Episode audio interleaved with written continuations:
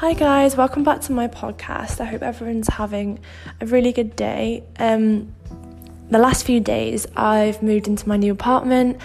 Um, it's, a, it's in a different part of Dubai called JBR, and it's really near the beach, like maybe a two minute walk away, which I love.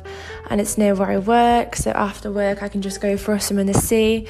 Um, and I remember literally like dreaming about being able to do stuff like this, like dreaming about being able to swim in the sea after work and it, for the weather to be really nice. And now I'm actually here and it's like, wow, I've actually just done this um, and come out here like by myself. So yeah, it's good to take a step back and just be proud of like how far you've come.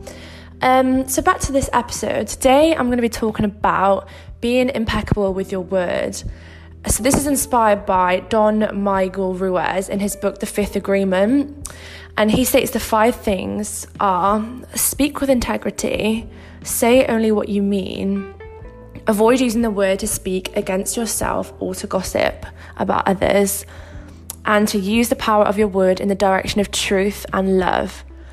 So, my interpretation of being impeccable with your word can be used in two ways, I think. First, with yourself, secondly, with other people. So, firstly, being impeccable with the word towards yourself is essentially sticking to your word. So, actually doing the things that you say you're going to do and using intentional actions to better yourself and make you grow. So, as well as this, as well as in terms of growth, it is also about using kind words with yourself and speaking to yourself as you would with a loved one or how you would with your best friend. So you would never intentionally be unpleasant or horrible to them. So you shouldn't speak those words to yourself as well. So it's being aware of the thoughts you have in your head and how you speak to yourself. Then, secondly, my interpretation of being impeccable with your word is towards others. so be very aware of certain words you use in conversations with others because certain words have an inherent negative low vibration and others have high. That's why when you constantly complain, you often attract more situations to complain about because you're giving power and thought to this situation through your words. So, to battle this, start talking about things you love. So, this is spoken a lot about in the book I'm reading at the moment called The Power. I've posted it a few times on my stories, um, like different pages, and it's been incredibly impactful to me um, as of recently in terms of my growth and development. It's actually part of the series The Secret, which you might know by Rhonda, B- Rhonda Byrne um, which you can find on Netflix. There's like a series, it's like it's like a one-off episode, like a film about it, or um, they've got paperback as well. I've got both. I've seen this film and I've read the book as well, but um, this is like kind of a sister book to that. But yeah, um, I've got a few DMs recently about different books that I recommend. I would definitely recommend The Power if you want to um, be more of, of aware of how you speak of your life and the way you view it. So she says, when you fall in love with life, every limitation disappears. You break the limitations on money, health, happiness, and the limits of joy in your relationships.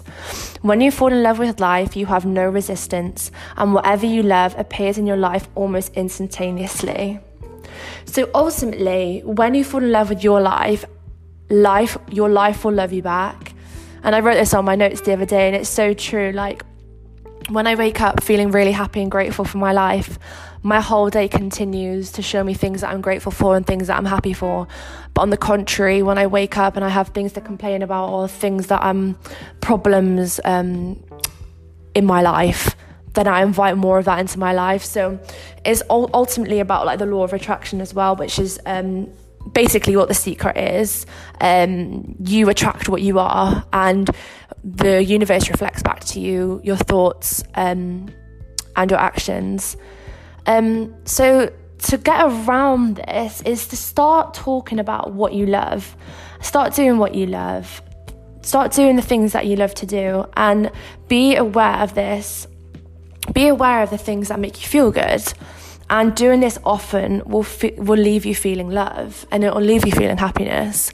So recently, I've become very aware of when I feel happy and the things I'm wearing when I'm feeling love and happiness and the things I'm doing and the people I'm with and repeating these on a daily basis will leave you feeling on a, such a high vibration. Um, and you'll just be very grateful and happy for your life. I've also noticed, um, I've known this for a while, but when I after I exercise or I do like a really good leg session or um, arm session, I just feel really, really empowered as well. So um, think about the things you love to do, talk about the things you love to do, and also do the things you love to do. And you can't go far wrong if you repeat these on a daily basis. So, yeah, thank you so, so much for listening. I'm very grateful. Have an amazing day or night, and I'll catch you on the next episode. Bye.